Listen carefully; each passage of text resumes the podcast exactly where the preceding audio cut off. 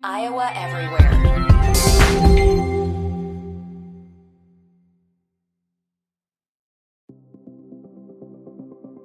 And we welcome you to the Tuesday, September 6th edition of the Rose and Blum podcast on the Iowa Everywhere Network. I am Brent Blum, joined by former Iowa State 12 year NFL quarterback Sage Rosenfels, and the game continues. Sage, where are you today? Today, I'm on Bailey Island. Uh, which Never heard of it. Which is an island off of Maine, uh, southeast Maine. I was in a wedding. I was at a wedding, I should say, in Boston uh, over the weekend. Uh, drove about two hours up to Portland, Maine, which is a like foodie town. Had dinner there, then drove over to uh, the Driftwood Inn. You could look it up, the Driftwood Inn on ba- uh, Bailey Island uh, in Maine. It's absolutely gorgeous. Uh, I've never been to Maine before trying to i think i think i've been to about 46 of the 50 states. I haven't been to alaska i haven't been to montana and idaho and there might be one more in there but i'm checking this one off the list. And also when you drive here from boston you quickly go through new hampshire for about 20 minutes i think are you counting it? minutes. Are you counting that, that as a definitely state? counts. I, I, think that counts more than uh, like just stopping at the airport right? Like if you've Fair never enough. been, if you've only been to the Vegas airport but never been to Las Vegas, you haven't been to Las Vegas, right? So, uh, so anyway, I'm up here in Maine, and uh, I think that's going to be a, a sort of a reoccurring aspect of the Rose and Blum podcast. Is sometimes I'm I'm home in Omaha, Nebraska. Sometimes I'm over in Des Moines or or uh, or Ames checking out practice, and sometimes who knows where I'll be. So. Uh, I'm actually tomorrow morning flying from back, going back to Boston today, uh, flying to Los Angeles uh, to go out and see my son. Going to check out Joshua Tree. Uh, going to take in that Raiders Chargers Week One game, which there you go.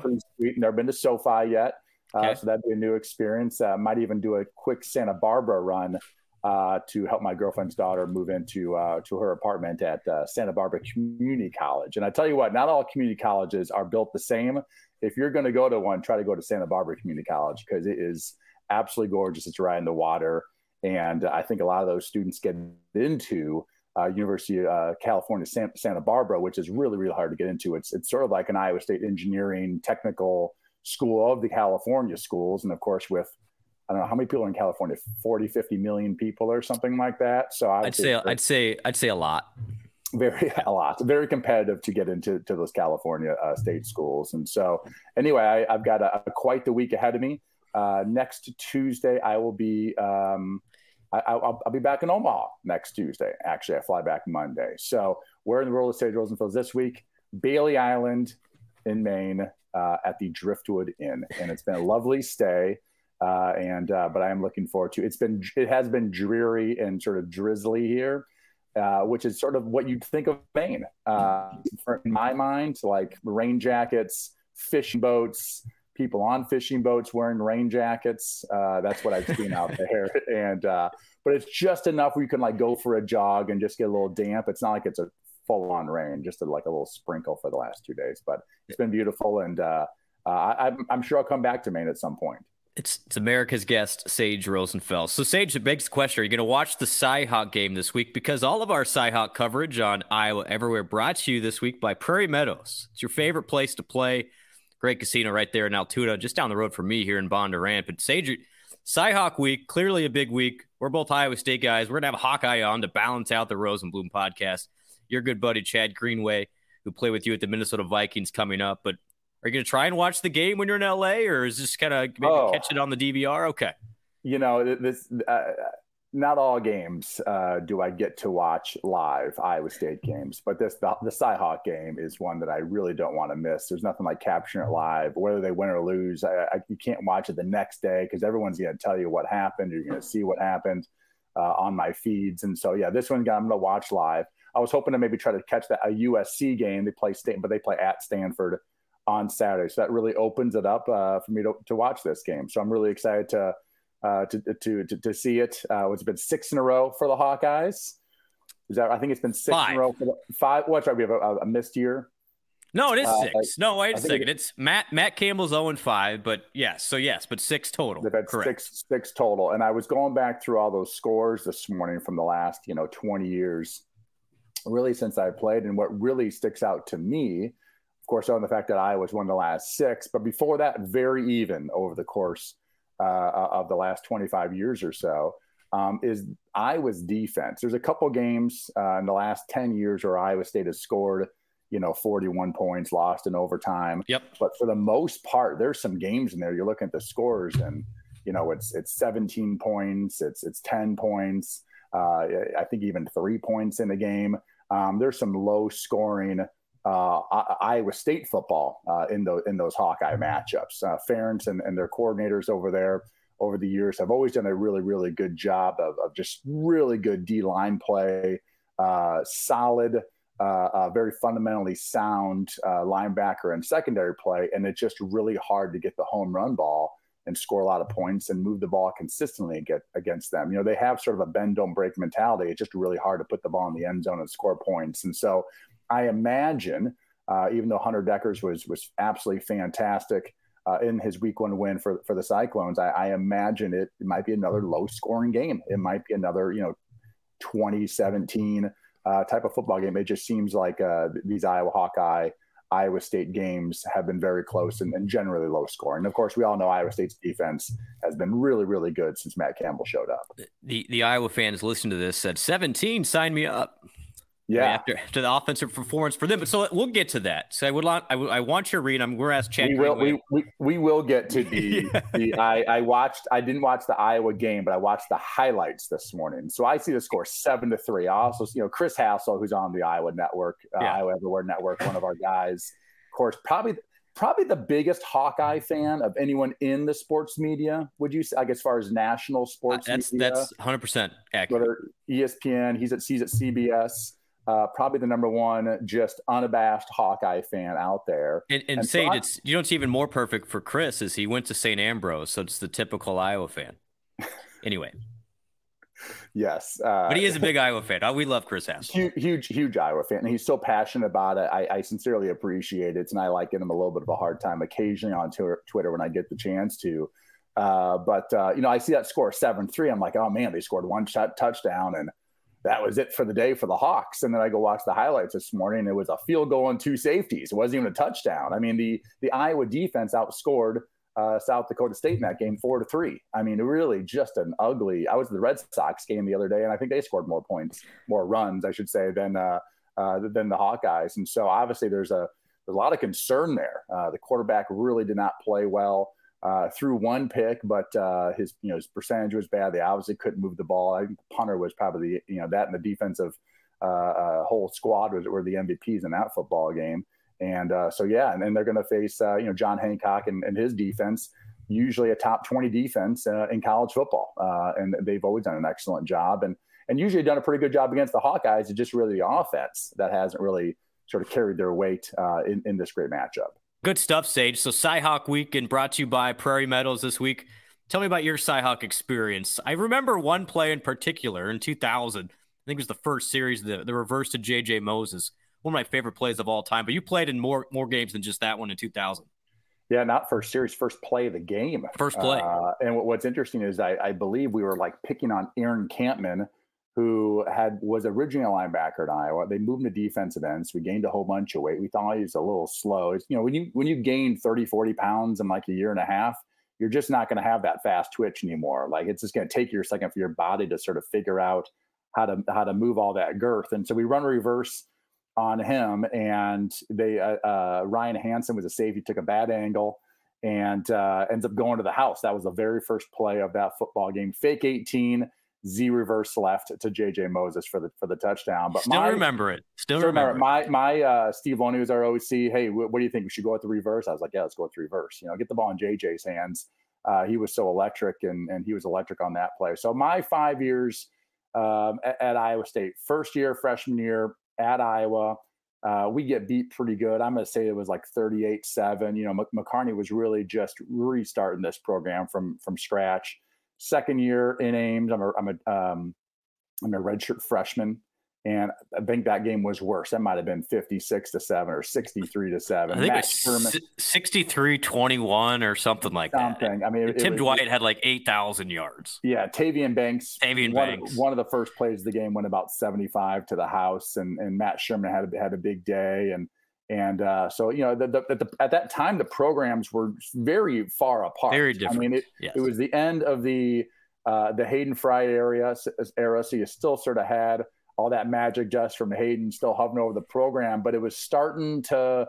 Uh, there's starting to be some cracks in that armor in the following years. In '98, we go into Iowa City. Todd Bandhauer's the quarterback, and we get a win. And it was just th- that was really an incredible experience because nobody after the previous year we had won, uh, I think, one game the year before. Yes. We were a pretty bad team, and and uh, we would go in there into Iowa City and, and get a win. What a day! What a day that was. Uh, and that really led to the firing of, of Hayden Fry at the end of that season. The next year, uh, the Hawkeyes uh, uh come to Ames. Uh, we get a, a win. It, it, was, I think, it was twenty to nine. I'm going to say. Uh, basically, it was me handing the ball off to Darren Davis. I, I, I think I was okay in the day. Matt uh, Matt Bowen, who is a safety for the Hawkeyes, long time uh, NFL matchup guy for ESPN, and he right. lives in Chicago, coaches uh, some high school football in Chicago he hit me so hard in that game. That was probably one of the hardest hits I ever took in college. He was one of those. I mean, if you're if you're a safety that shaves his head, I just feel you like know it's hit, coming. It's you coming. you hit people harder. Yeah. You know, aerodynamic. It's something, something. Yeah. yeah. Uh, um, he's got nothing to lose, literally, you know. um, uh, and then my senior year, we go in, in, into into Iowa City, and, and that was really special for me because that was a start. And I grew up in Eastern Iowa, of course, over right. in Maquoketa my first ever college football game, seventh or eighth grade, high school friend brought me to, I sat in that northeast end zone uh, uh, for that football game, right where I, the Iowa you know, came out of their, of their tunnel. And so from going to watch a couple games there, sort of middle school, high school, to then at the end of that game, scoring sort of the game yeah, you iced it. touchdown. Yep. Ice, yeah, we're up three. They had all the momentum. We were backed up on about the 15 yard line and I hit a, a third and eight pass that they had the perfect coverage for the play called, and uh, receiver uh, Craig Campbell and I just sort of made a play and uh, threw it low, and he caught like a second base catch, and and we sort of after that we just moved the ball methodically down the field, and about seven plays later I I, I ran in and dove into that that same northeast end zone uh, for that game securing touchdown. So that was a really special moment for me, and I, what I've always said to people is there was more relief there almost mm-hmm. than like excitement. Yes, I was thrilled we won, but you put so much of your heart and soul into playing football. You know, that whole off season. It's not like, you know, Major League Baseball, you have 162 games. Every one of those games is really, really important when you play uh, college football and, and when you play your rival team and play the rival team that you grew up an hour and a half from those have extra mean to, to, to you and you know you're going to have that for the rest of your life and so that was a uh, one, one of the best or one of my favorite wins probably of my entire life was was that 2000 season, and that's sort of helped build uh, part of our nine win season, and uh, and definitely one of the big early season wins of that year. Well, it's it's Cyhawk week. We got a couple Iowa State staters on the podcast, Sage and I, so we thought we'd balance the scales. Believe it or not, we actually do get along with Iowa. Hold on, folks. Immediately, oh, oh start over no, no, keep it rolling. Oh, wait, I lost. Oh, yeah. wait a second. There. Oh, there you get. There's, uh, it's Chad Greenway and his Iowa Hawkeye helmet. The, the blank out was perfectly timed. How about this? Chad, how are you, my man? I'm doing really good. Yes, thanks for having me on, guys. I appreciate it. Um, and I, I uh, lots to talk about after that last week in Iowa City. Um, it, it, maybe maybe lots to not talk about and move on. But yeah, it was. Uh, either way, thanks for having me. It'll be fun to talk through this uh, Cyhawk series. So the first question we ask all of our guests is is how do you know Sage Rosenfels? I think this one's pretty easy, but how do you know Sage Rosenfels? Yeah, I was fortunate enough to be a teammate with Sage uh, up here in Minnesota. So um, had some what? How many years together, Sage? I never remember this stuff. Too. Was, yeah, well, see, you were there for like 15 years, and you know nobody in the NFL plays in one team unless you play in one team and you got cut in year two. To be good enough, right? Sage. Yeah, so Chad played one team I played for five, uh, and you can really say I played for seven because I played for two teams twice, right? So seven seven turns, but uh, was it eleven years uh, with the Minnesota Vikings for you? But for for me, I got traded there in two thousand nine. I was, you know, was, Tarvaris was the only one there. Uh, I was hoping to start. Uh, I come in, and, and we are in the middle of training camp, and I'm actually at lunch. Uh, and, and, and Childress was not at practice or not the walkthrough that morning and I'm at lunch. Uh, it's like Jared Allen, Ben Leber, uh, Greenway. We're sitting there, and the TV's on, and uh, and there's there's Childress driving Favre uh, from the St. Paul airport. Oh no, uh, where, wherever they landed, and they're they're coming up with in the Escalade here, and I think I looked at Chad, and Chad looks at me and goes, "Well, this is awkward," you know. yeah, it was it was a moment, time, a moment in time where you'll never forget.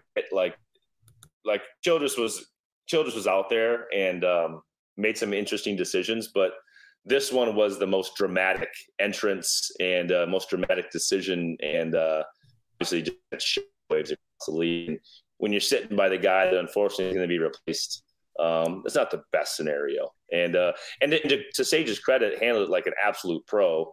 Um, but the the um, the hard part, Sage, I think, was you were really in a position to lead a really good football team and had first really chance to go to start and be the starter of a of a, an excellent team that would have done made some waves with or without Brett. So um, credit to Sage for for handling how we did though. So, so, let's let I want to ask about this because I was, I was, I was looking that up last night with the like the OJ style chase behind Favre and the helicopter on ESPN. Sage, did you know right away? Were you like, or did you think, hey, I can still compete for this job? Oh no, I that, that was the end of it. Okay. And, and it is, I, I had, had a, even though I thought I had sort of beaten out Tarvaris. Uh, by the way, who he and I got along great. Uh, I think there was something about we both had to probably deal with Childress, and so we both would, you know, look at each other like we we were on the we're on the same page, but maybe we're both not on the same page. And so as the head coach always. Uh, but I sort of thought I had sort of beaten him out that training camp, and but when when Favre showed up, not only did I which I knew I wouldn't be, of course, competing with Brett. Brett was he came back to be the man, and and and and he came there for the same reason I came there. I left Houston. I forced the trade to get out of Houston. They didn't they didn't want to trade me, um, but I really wanted that opportunity to start. It was like my my one chance to. I've always been a backup, and it's like a, here's a chance, or at least compete for the starting job. Before I was a three, compete, you know, competing for the two, or just happy to be the three for a couple years, you know, and just be in the NFL.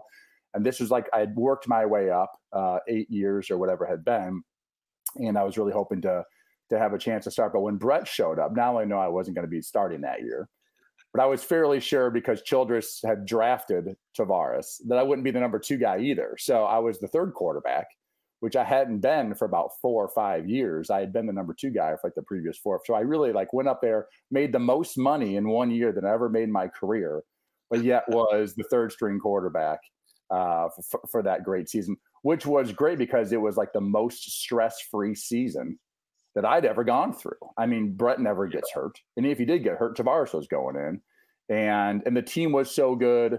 Uh, the offense had superstars everywhere. I mean, you know, it's Hutchinson's in the Hall of Fame. Adrian will be in the Hall of Fame.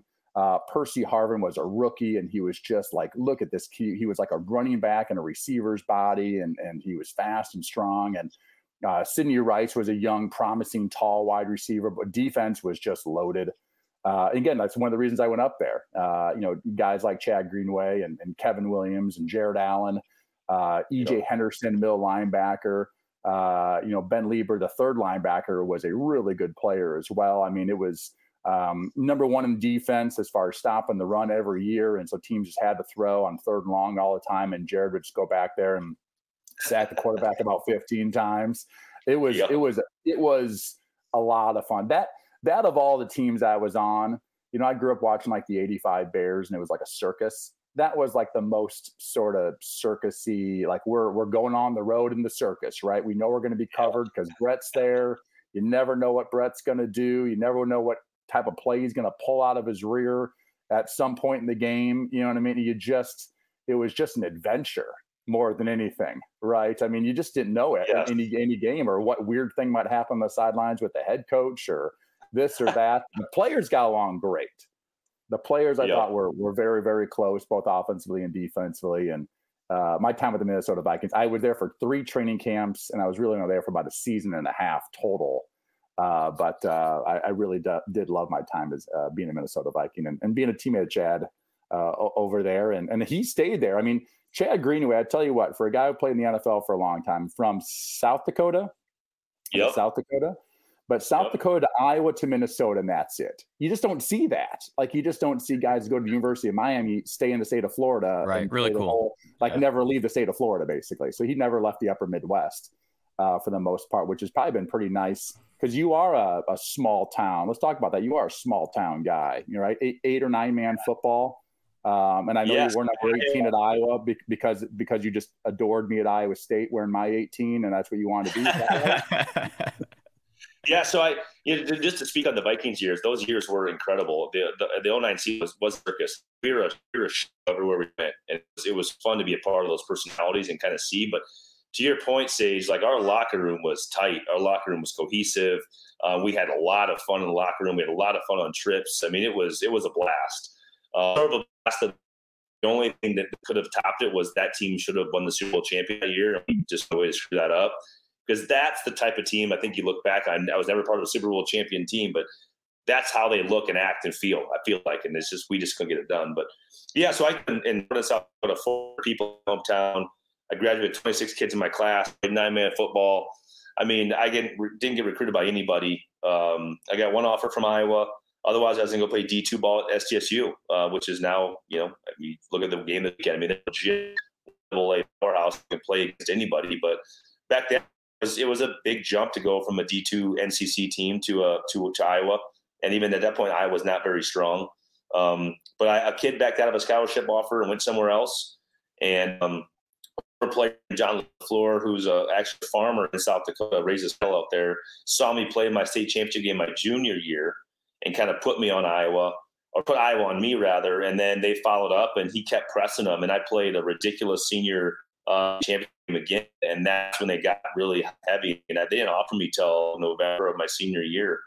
Um, and then that was the one chance I got. So what do you say? I mean, I was even then I was scared. I was just fearful of being. I was the only Division One recruit out of South Dakota that year.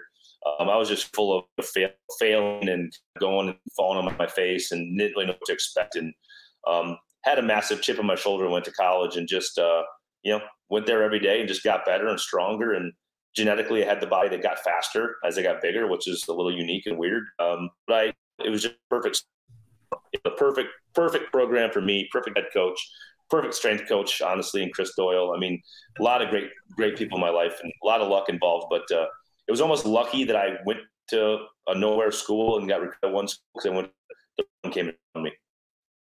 What I mean, it's a crazy story that and just think about an 11 year NFL pro with one offer from Iowa, and and and here and here you made it. So let, us uh, before we get into your story, I, I want to. Can I say something real yes, quick? Yes. You've got two 11 year pros because I had one offer too.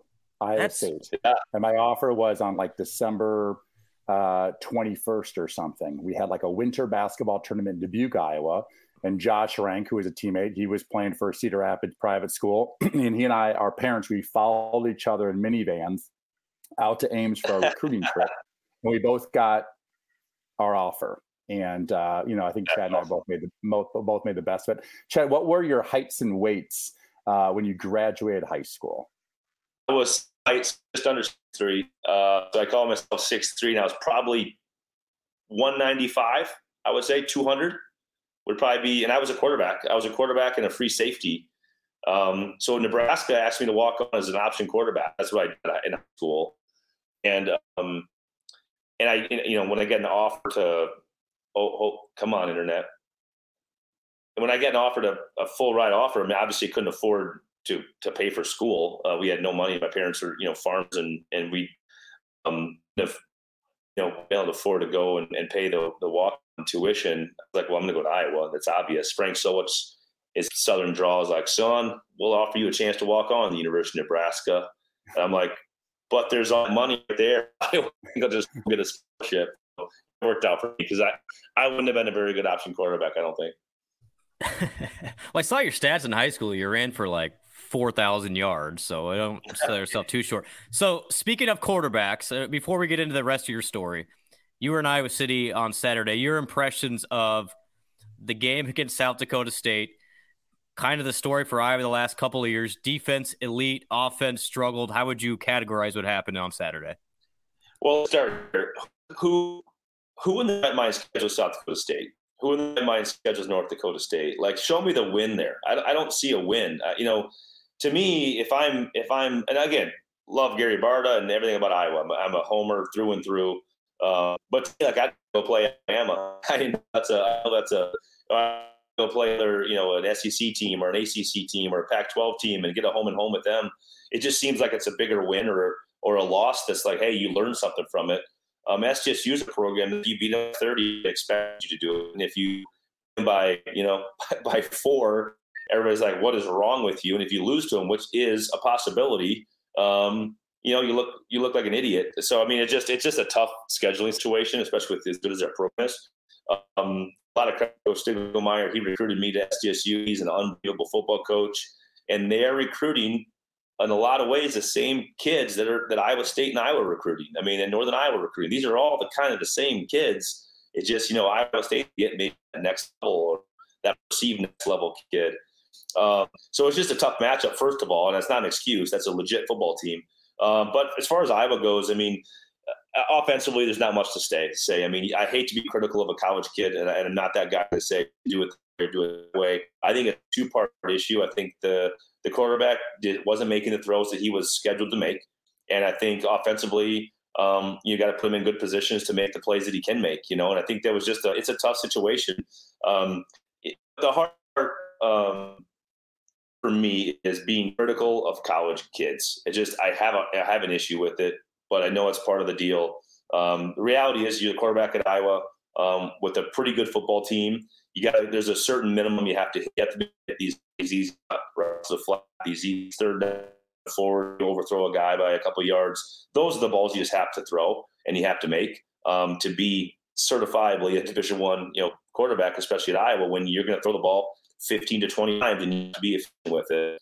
Um, and then I think you want to say is we couldn't run football either. So the other issue is is we weren't really um, we couldn't just roll up the offensive line and say, okay, throwing game's not there. We're just going to smack you in the mouth for for four quarters and run 200 yards and, and make it happen happen either. So um, I guess talk about the positives. The punting game is absolutely elite um, which you know people and and we we laugh about it. I was laughing about the stadium, but the I've seen a lot of really great punters in my day. The, the different kicks he was making, like different spins, trajectory, high trajectory, the spin. I mean, he has them all. I mean, it really is impressive. As much as people laugh about Iowa and special teams, like I know Iowa State, same thing. Like you focus on special teams and like a focus of these good football teams. Like he's elite, which is crazy to say. And then defensively, we do what we do. I mean, we we we able to stop the run, slow them down. Um, we created some havoc. We rushed the quarterback. I mean, covered well. Um, offensively, South Dakota was really had really nothing going on there. So um, we won how we're supposed to win or how we've been winning. Um, I just think back to my years when I was in Iowa City, and we had really good defenses, and and we'd score 45 points. We'd points that were Bank and Drew and Nathan Chandler, and, we, we had good talent. Um, was the talent so much better back then? I, I don't know. Um, I, I, guess it's hard, it's hard for me to say, but we we found ways to score points, and I, I guess that's uh, I guess the biggest take for the weekend. We're not going to we're not going to we can't score. It is interesting that like uh, as the as the casual fan, right? Uh, for me, like I'm a casual Iowa watcher, watch them here and there, you know. And what hits my mind when I think of Hawkeye football, for me, right off the bat, O linemen and tight ends.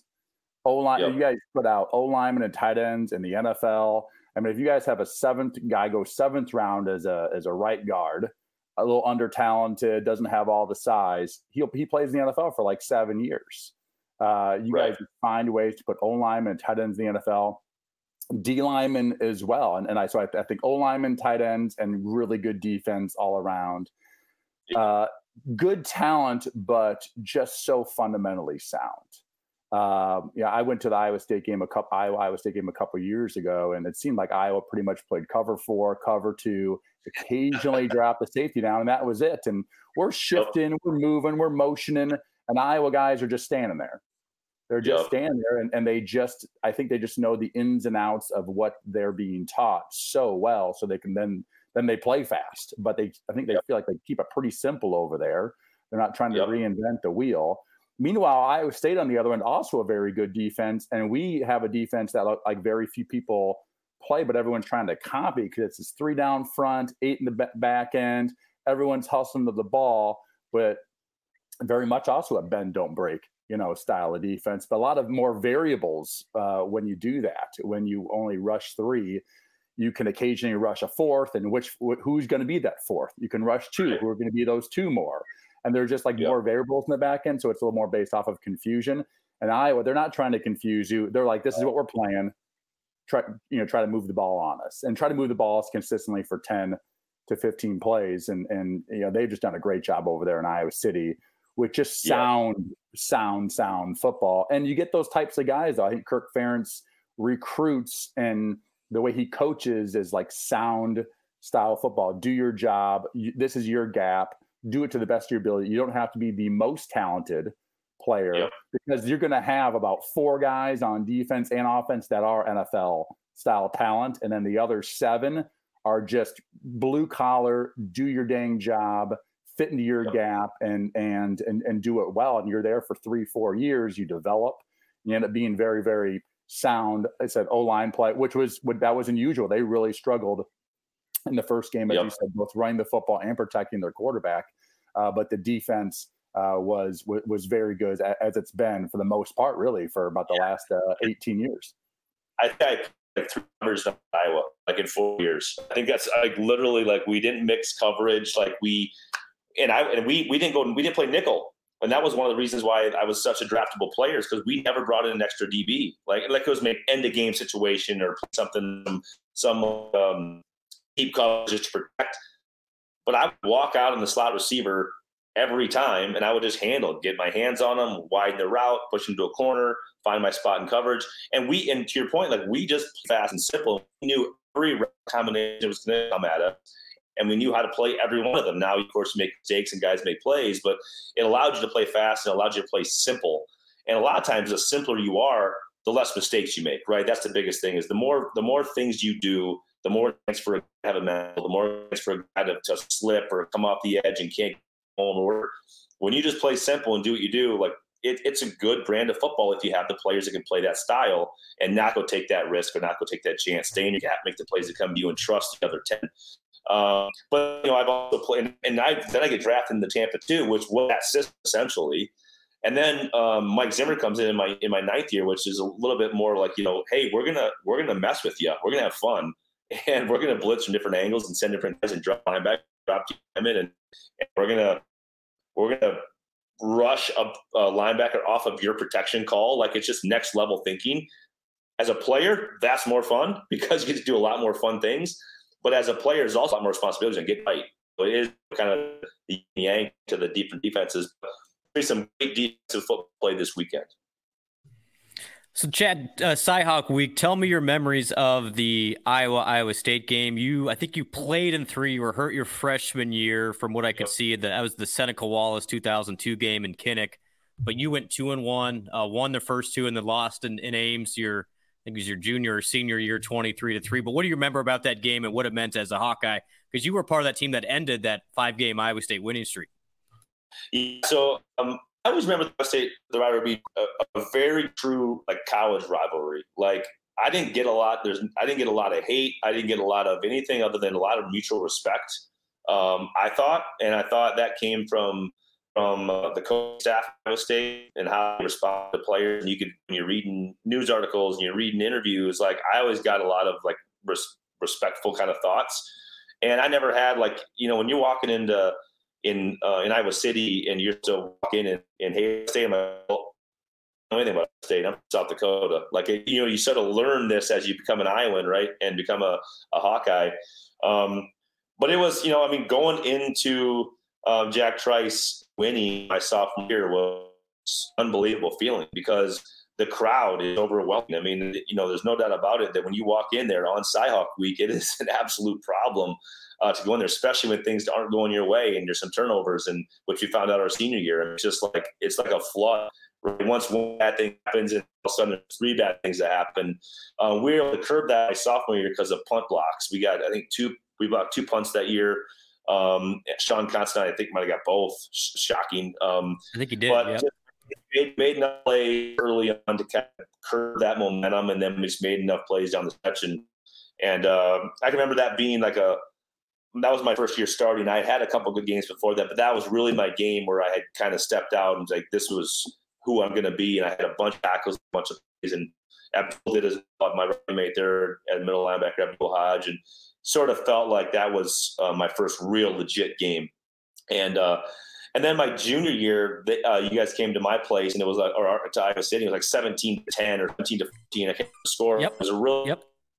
game and a really defensive battle, which I can picture this weekend uh, being is more of that style. But then as soon as we say that, it'll be 45 42 or something crazy. Who knows? But uh, that's how rivalries work. But then my senior year, I remember being overwhelmed. Uh, we had a really young defensive front. We graduated. Um, Matt Roth, Jonathan Babineaux, Tyler Luebke, a lot of really elite players. And we had a young defensive line, and we couldn't handle the front, and we got beat. Um, and we were able to rebound and have pretty solid that year. We weren't a team that were my year for sure.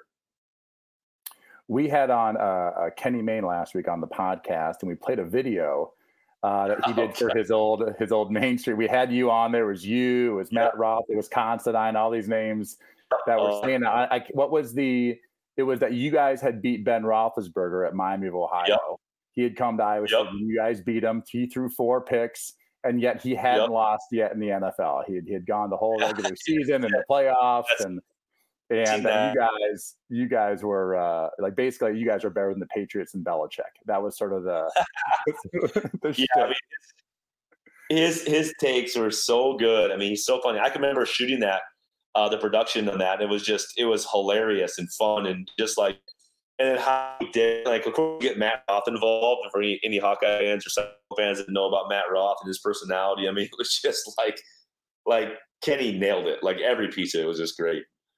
My uh, my Matt Roth, I got Matt Roth story for you. 2005, I'm with the Dolphins. Nick Saban, oh, yeah. it, Nick Saban's our head coach, and that was the year we, they, we drafted him uh, and Channing Crowder, who is a linebacker from University of Florida, who now does some stuff looks like with ESPN stuff. And Channing was is a he is a wild card, and he was really a wild card uh, uh, back in the day.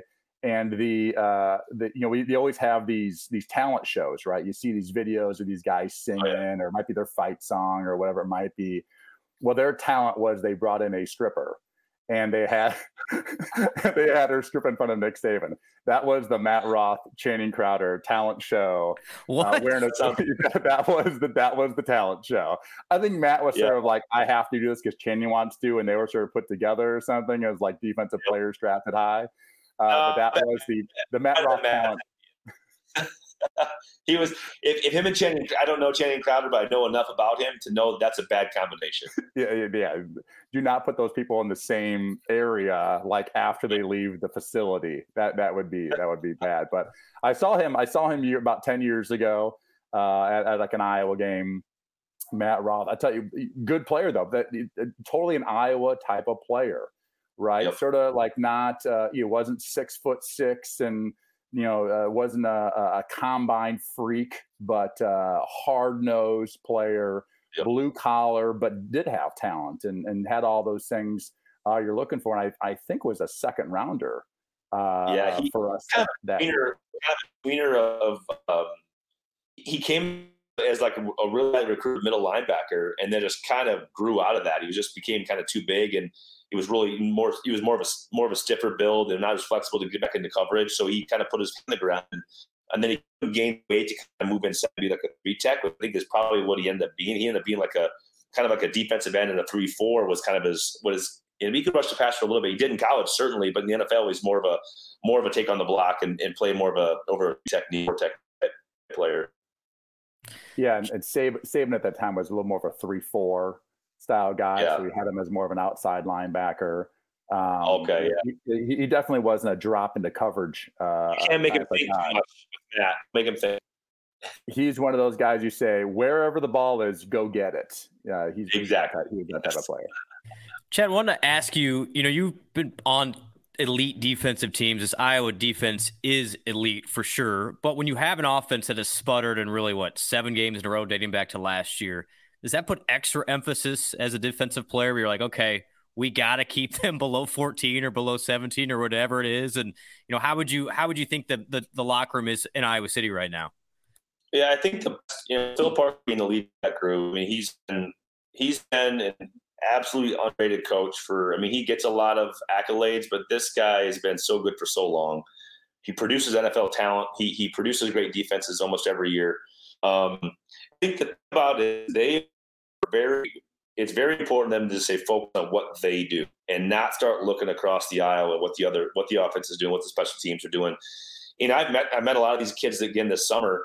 Um, I mean, they have the these Campbell kid, Jacobs, which it looks like he may be injured. Um, I mean, these kids are legit. I mean, they are big, they are physical, they are athletic. I mean, they are look they look the type. They're NFL players. Um, what I love about it is their focus. They're real, they're real focused on on they do, and I think it's a you know you talk you ask about the locker room. It's real easy to start pointing fingers, and you see this a lot more in like an NFL circle. In college, they do a lot better job, especially at really strong programs with strong leaders. Like I'd say, both of our programs are. Is you're going to have is like you focus on what you do they're going to take care of their stuff. And we, if, if that's what's going on, then you know what? The next game, they're going to have our back. And that's just how it works. And I think that's what comes with great leadership. Uh, and that's whether that's Phil Parker or Kirk Ferentz. Um, you, you, just see that with teams that are well coached. That, that's what focus on. They have enough things to worry about this weekend um, with Iowa State's offense um, to stay focused on what they have to do. And you know what? They play well. You know, I think you can always overcome a bad offense but it's really hard to become a defense. And that's we've kind of these last, you know, this last certain eight nine games, but also just you know kind of, kind of the last you know ten years. When you're talking about you know Kirk Ferentz and and you know the, uh, the Parkers, the really the Parker family, uh, they've been yep. there for such a long time, but yep. all good things come to an end. At some point in time, Kirk Ferentz is not going to be the head coach at the University of Iowa. It could be 15 yep. years from now. Who knows? Um, what do you, would you, as a as a former uh, Hawkeye, would you want a, a coach that's on the staff to be the next head coach? You think, or someone coming from outside who's been successful at a smaller school? You know, I've known LeVar Woods since I was in high school. LeVar Woods and yeah. I played. He, he LeVar Woods was my Shrine Bowl tailback uh, in the Iowa High School Shrine Bowl. Uh, his fullback, his fullback at West Lyon in Northwest Iowa was Kyle Vanden Bosch, who was an unbelievable defensive end for the Huskers and then played in the NFL for no 12 years himself. I mean, true true psychopath, true psychopath, Kyle Vanden Bosch for sure.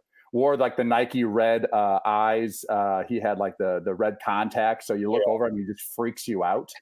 Um, type type of deal. I mean, the definition of high motor. Uh, I yes. you know, literally, literally, the motor is about to explode at all times. Was sort of the Kyle Vanden Bosch style of football. But LeVar Woods was a guy that, you know, I, I, don't know. He's been the tight ends coach sometimes. When he comes to Omaha, sometimes he and I go out for a drink. He's he, he's yeah. in charge of recruiting in the Omaha area.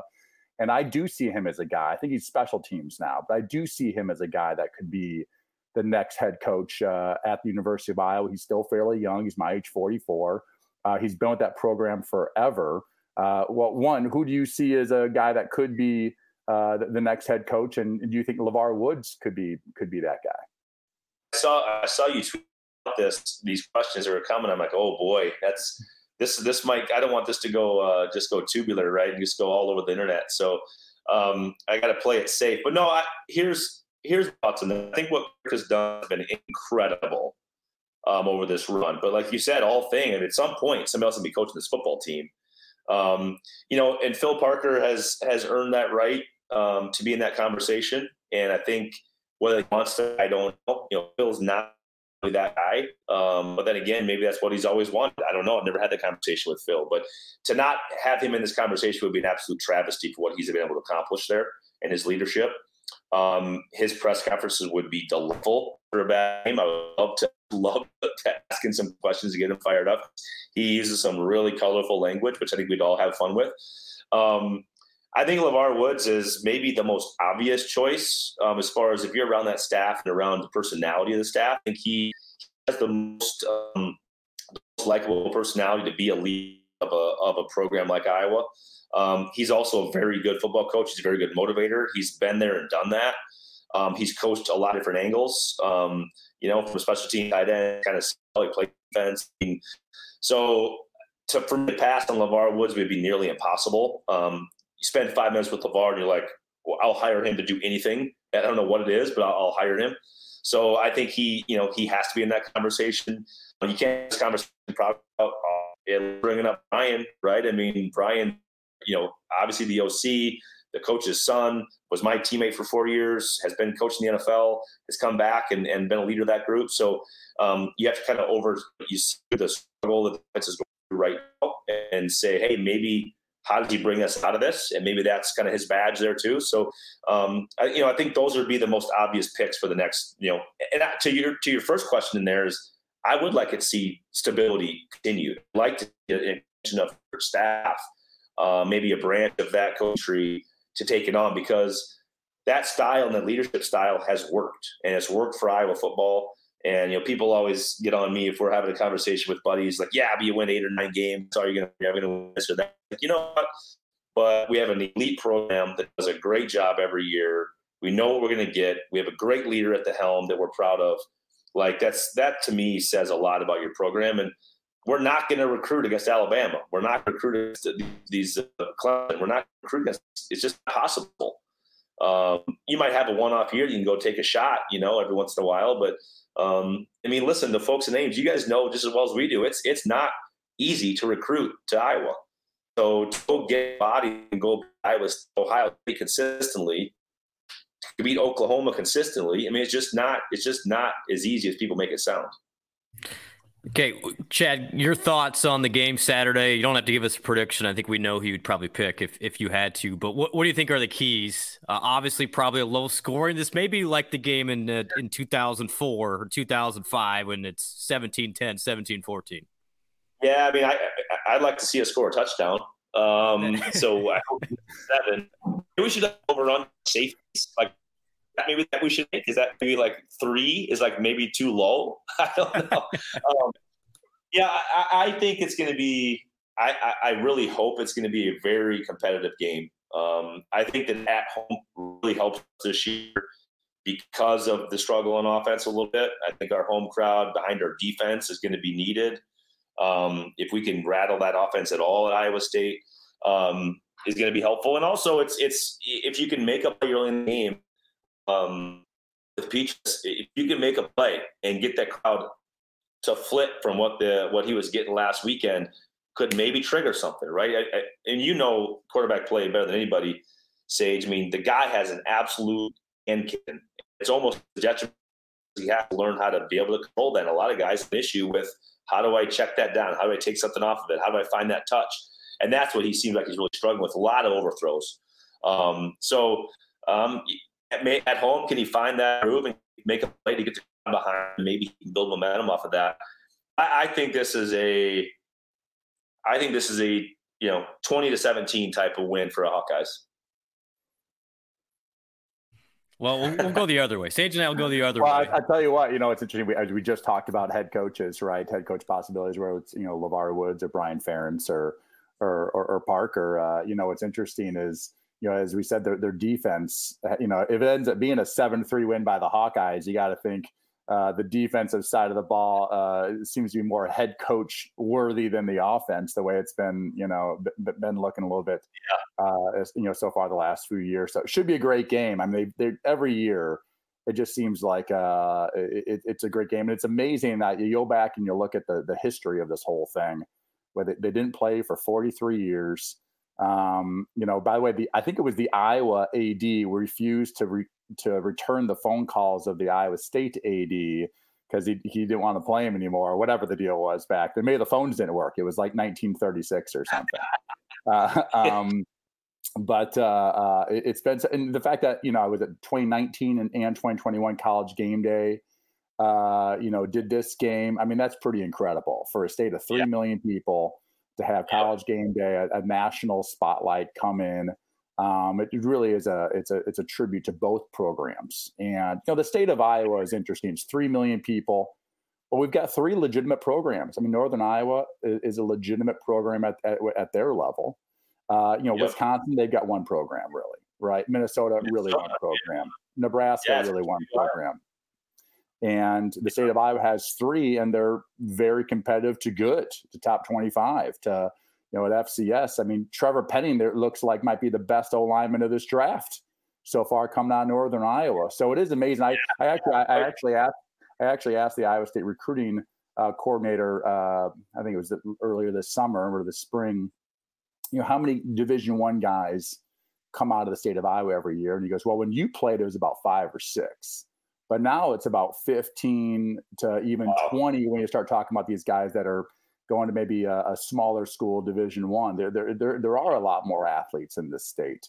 And well, I, you look at, uh, look at the matchup that Iowa had this weekend against SDSU. I think there was two kids from Solon alone that started for for SDSU.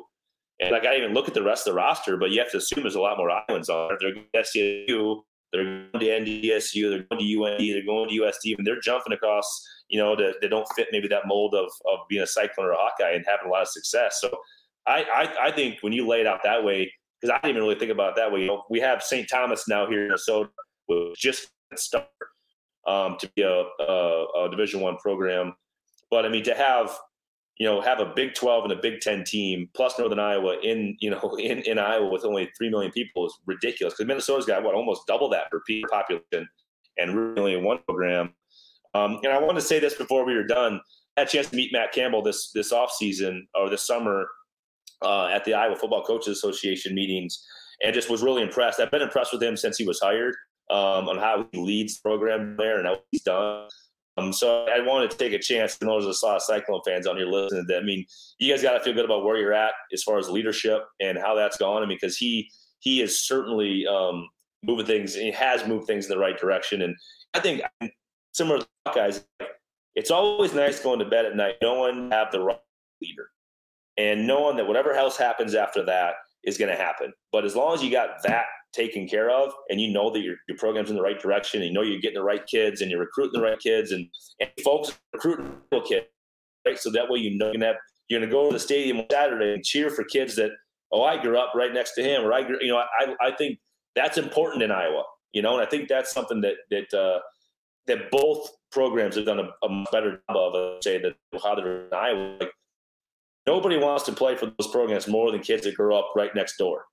And um, get them in your program, and you're going to see what they're capable of because they're going to give you everything you got. And I think that's that says a lot about the programs. I, I, think what what both schools do, and, and all three, including Northern Iowa, is development. I, I think Iowa yeah. guys develop, and I think that goes back to what's been ingrained in us with the cold winters and the farming and the small towns. Uh, is yep. is the work ethic, and when you have work ethic, you develop. You, you do. You, if you work hard, you will get slightly better and maximize your talents. And I think both programs have those leaders that get yep. the players to really maximize their talent. Might be might be two star guys or some three star guys or a one star guy. I mean, I was a no star, one star. Same with you, Chad. I don't I don't even know what there were stars back then. I whatever it was, I I wasn't paying attention, didn't have internet, all that stuff. So, uh, uh, you know, I they saw me at a seven on seven camp and we didn't even know what seven on seven was. We're like, dude, yeah. we get seven guys. No, what's actually it's only five receivers and a quarterback and a center, but you don't really need a center. So really, it's six on seven. We had no idea. We didn't know, yeah. know the first time we'd ever done that stuff before. That's really how I got a scholarship. So I, I do think development uh, of raw athletes, multi-sport athletes, which yeah. I know you were as well. I think that's a big thing that both programs do. I mean, Iowa does a great job of getting all these wrestlers that end up yep. being offensive linemen scrapping it up out there on the inside. Yep. But uh, by the way, I was thinking, if you want to get into coaching, we'd love to have you at Iowa State. I mean, uh, yeah, there, I, I, will find a spot for you. You know what I mean? I'm expensive. We'll, we'll, I'm expensive. We'll, I, I, don't like to watch film that much, and I'm expensive. So you got to take that in consideration. Noted. Yeah, yeah, yeah, yeah. Wait, wait a second. Wait, you're expensive. You, you, you, you, you, you know you've made your cash uh, with, with the Minnesota Vikings. thank you, thank you to the Wilf family for those for those multiple yes. contracts. And I've seen your house on Lake Minnetonka. You don't need any more paychecks. your paycheck might barely pay for the taxes on that thing. Yeah. Uh, uh, but not we, we we really want you to come to Ames, not just to be our coach. We want your daughter Madden to come uh, and be a point guard for the Cyclones. Yeah. Talking about being the father of a freshman in high school who started varsity basketball in seventh grade. Is that right? Yep. You, have, you have a small yep. private school, started in seventh grade for the, the high school varsity. She's a couple yep. years in now. She's a uh, she's a freshman. She's been offered by Iowa, Iowa State, Michigan, amongst some other schools. I, am seeing it on the socials there. Uh, talk to me about what it's like to be a dad. I don't. I I don't have Division One athletes. They did not. It did not filter down for me, but it has for you. Probably help that you, you you're married to a, a cross country runner from the University of yeah. Iowa. Sure. And yep. uh, so now you got this this this point guard shooter. Man, she she's just got a, her form is just incredible. You got gym in your house. Of course, they have they can practice as much as they want. Yeah, the right? genesis so. of this kind of came from um, two parts. And part is I, I give football a lot of because I was able to I was able to retire when Madden was nine, um, and she was just she was in third grade and she was just starting to play. She was, had been playing hoops about a year, but I kind of took over coach and full into, and um, I, I, was a hooper growing up. You know, I played high school basketball. Could have you know played a lower level Division two basketball, but you know, so I had some ability. But my biggest thing was I hadn't been around the game for so long. It's like, how do I now teach the game? So I spent a lot of YouTube thing, YouTube basketball, ball handling, shooting, like. And um, I had a really good coach in high school that taught me the correct way to shoot a basketball and form, and I was able to kind of teach those things to to my kids young. Um, and uh, she's like the fourth best shooter house. My oldest, you know, my my second, she's the real shooter. But um, know, what's what's fun is Madden just loves to compete. She competes really hard. Um, she loves to go out and challenge. I mean, she's physical. You know, she's she's probably five eight. I mean, she's not super long and tall. She's uh, she plays fast and um, can shoot the ball and competes hard. I mean, I guess I think there's a you can find a spot for anybody that can do that. And um, you know, she's playing high school soccer right now. She was a she played in the ECNL level soccer until this year. We've taken out a club. There's a skills not working now, but she's playing high school soccer. State champ in, the four by four last year in high school track.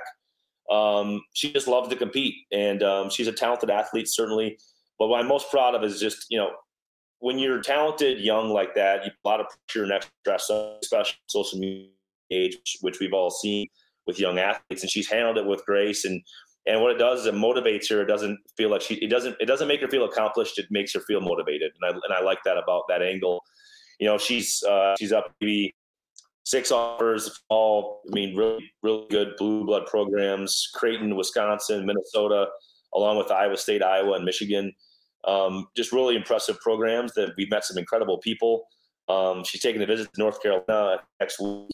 Uh, so the hard part is scheduling all this stuff along having three other kids you're trying to raise and get them to soccer and basketball and and all this stuff. But uh, just really, you know, I think you've had you've had your you know your kids are in now and uh, moved on, have been athletes in high school, and and I know you have at least a soccer player, if not two, in the house.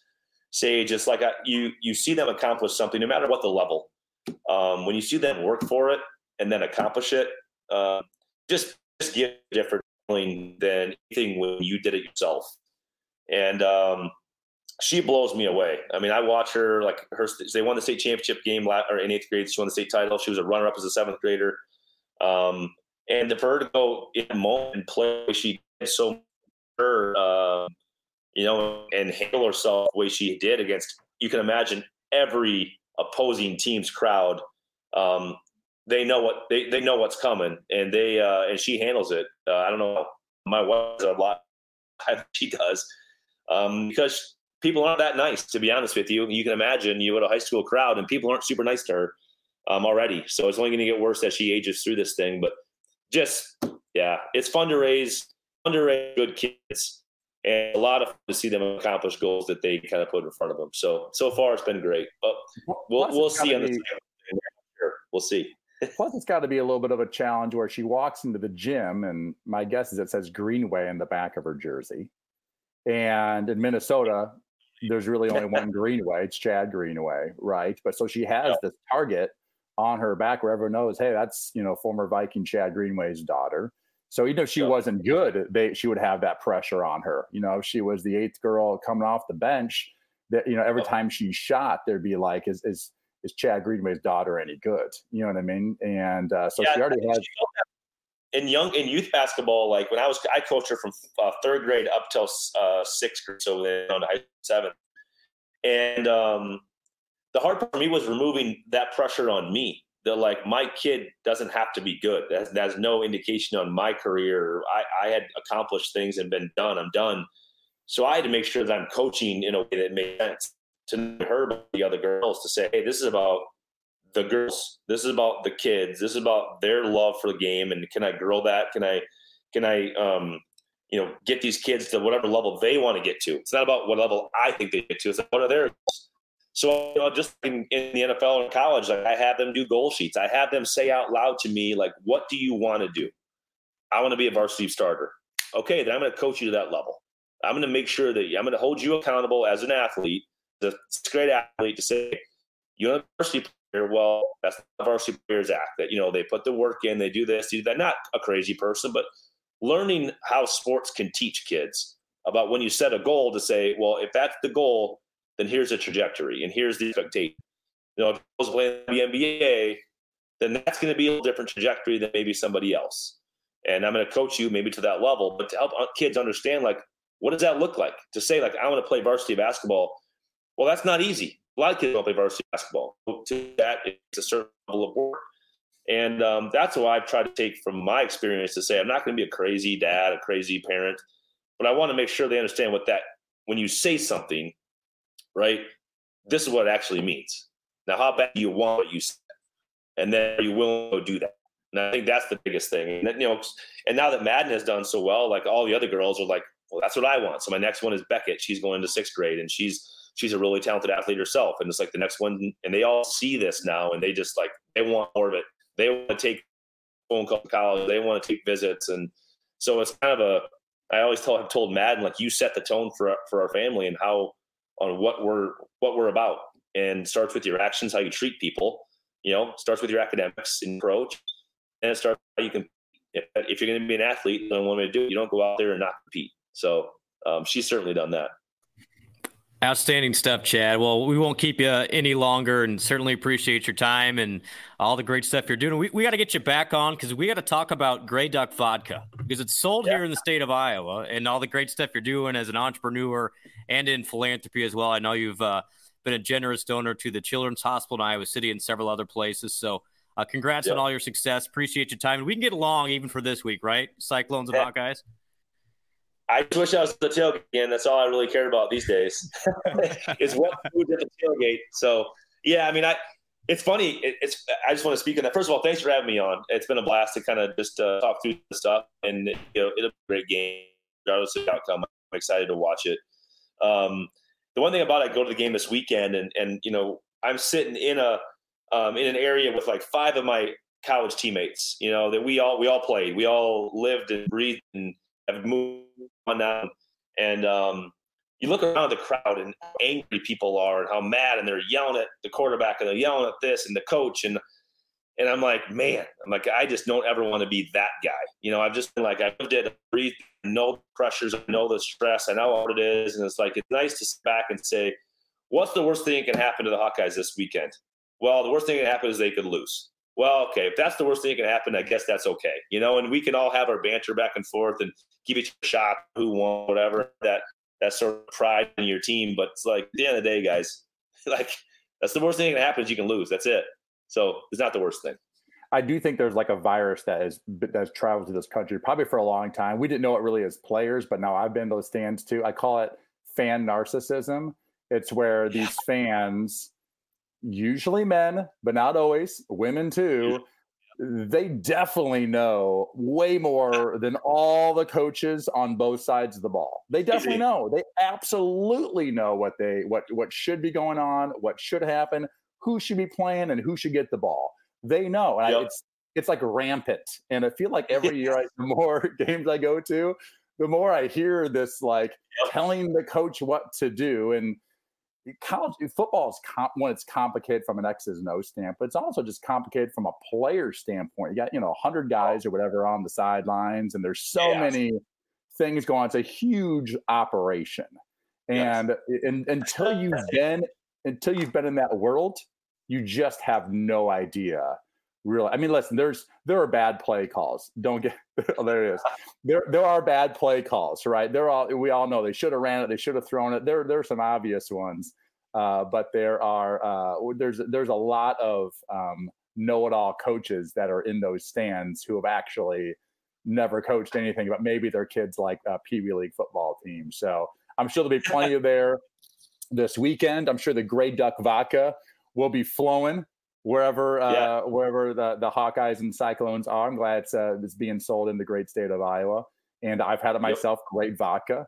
Uh, and uh, yeah, congrats on that. By, by the way, how did you come up with Gray Duck vodka? Because in Iowa we go Duck Duck Goose, but in Minnesota they go Duck Duck Gray Duck. Is that right? Yeah, it's all a Minnesota thing. It's all it's all uh, the messed up Minnesotans that call it Duck Duck Gray Duck. And uh, we just yeah, my business partners um, came to me about it's been four years now. It's crazy. Uh, and the concept of let's build on this Gray Duck kind of Minnesota made idea. It was kind of floating around, but nobody had really put it to work.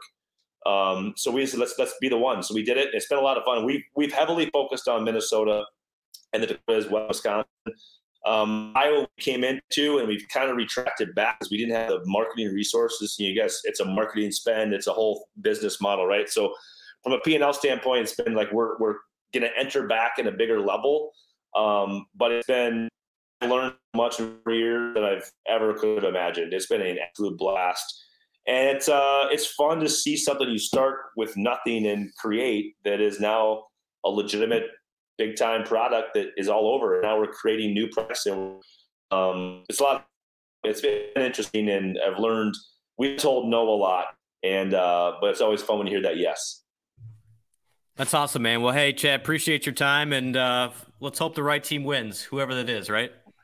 That's a good guy. All right. Thank you, Chad. All right, Chad. Thanks for coming on. Your old teammate, Chad Greenway. What good? Just a good guy. I like that Hawkeye. I think I'm okay with Chad Greenway you listen, there, there's a lot of Hawkeyes I could have probably called to have on this show, and Chad is definitely near or at the top of that list. He's, a, I mean, small town guy, 26 kids in his high school class, right? I think a lot of uh, you know Iowans can really appreciate that. Uh, you know, the the Dakotas and and Nebraska and Iowa and Minnesota and Wisconsin, and you know, it's small town, a lot of small town people. And he grew up, he grew up a farmer, uh, and and what I loved about his story is that despite the fact that he's you know a Ring of Honor guy with the Minnesota Vikings, uh, you know, great player and just beloved in Minnesota, one scholarship offer. Wow. And one scholarship offer, not from Iowa, what it is now, one scholarship offer when Iowa was literally at the bottom of where they were. Ferentz was truly starting over. And you know, I think they won one game in 99 and a yep. couple games in 2000. And he went there about 2002. One, so it wasn't yeah. like he was recruited by a big time program. That one scholarship offer was pretty much well, I guess I'll take it because it's the only offer I have. And uh, and what a great story that is for him to go there and have a great career, uh, playing some huge, huge games and, and really leave his mark, leave his legacy, and and then go to the NFL, leave his legacy there. And now it seems like his legacy is continuing with his daughters. He's got uh, I think four daughters, and this first one, Madden, eight uh, freshman in high school, and and uh, looks like she'll be playing some Division One basketball. And it sounds like there's another one coming up after that that is, is a better shooter than than Madden is. And so really, really cool story. Chad Greenway is a great story. He is a sort of perfect state of Iowa uh, type of person. I think he represents uh, the, the, entire state well, and of course, he represents Iowa uh, very, very well. And he, he and I got along great. I, you know, I'm I'm from Maquoketa, which is a town of six thousand, but really. I was in the Andrews School District, which doesn't even have a high school anymore. So I'm from never heard of it. I'm from that type of small town uh, as well, and I can really appreciate people who have flown under the radar and just worked and worked and worked and love competing, love playing multiple sports, and found their way to get a scholarship and, and then made the most out of it. And, and that's definitely what Chad Greenway did. Sage, quickly, final thoughts on the Cyhawk game. What, what, are you thinking keys for for Iowa State or Iowa to, to win on Saturday? Well, I'll tell you, we, we didn't really talk much about Iowa State's win against South. No, Missouri, there isn't much but, to say. Uh, yeah. I, I, I watched, I went back and rewatched the game. Hunter Dekkers looked great, and I'm really excited to see this kid play against now, you know, as we know, one of the better defenses consistently in, in, the Big Ten conference and, and, you know, sort of real football type of scenario. So guys will be, won't, won't be as open. The protection won't be as good. And uh, I'm excited to see him uh, in action gets, uh, you know, gets his very, very good defense. And so hoping it's not a low scoring game. I'm hoping uh, it's a high scoring game. If the high scoring game, I really love uh, Iowa State. And, and uh, if we could score 20 points, of course, I like, I like our chances in this one. Yeah, I think if if Iowa State can spread out Iowa and throw it, I mean that's the key. And it looked like for me, from my amateur eye, Sage, that Iowa State's best, uh, most reliable offense this year may be going three, four wide and letting Dekkers throw it around the yard a little bit. It is interesting that you know over the the last you know twenty whatever years, you know Iowa's had more success than Iowa State, but we've had a lot of success obviously on our end as well. But we, I, I've always thought we, I think we have better skill position players, in particular on off I think this year for sure, yeah. Of Iowa, you know, they've always sort of had lines, offensive and defensive line, but you know, from a from a like a wide receiver skill standpoint, a lot of times in, in, running backs, we've had, you know, our last two running backs have been drafted in the second and third rounds and are, are going to be good players in the NFL. I mean, David Montgomery's a, a really good player in the NFL already. And, and uh, so I feel like we have that skill position player advantage. And I think we need to take uh, advantage of that as much as we can. All right, Sage. Well, enjoy the rest of uh, Maine. Where are you at again? Bailey's I'm Island. I'm in uh, Bailey Island. Uh, Bailey Island. Driftwood Inn. To check it out on your Google Maps. Uh, it's literally at the end. It's the end of a highway, so it's literally a point just surrounded by rocks and ocean. It's pretty pretty cool. Old fashioned. I was definitely uh, my girlfriend and I were definitely the youngest people here by about 25 years. Uh, but uh, truly get, getaway time uh, from my generally uh, fairly hectic life. But from here, travel to Los Angeles on Wednesday. I'll be out there uh, for about four days, and then going to go to that Chargers Raiders game, which would be pretty sweet, and and uh, and then I'll be back home, back to the Midwest, back to Omaha on Monday. So I assume that's where I'll be next Tuesday, but you never know. I can't wait to know. find out. We'll, we'll we'll talk to you next week, Sage. All right, sounds good. Iowa everywhere.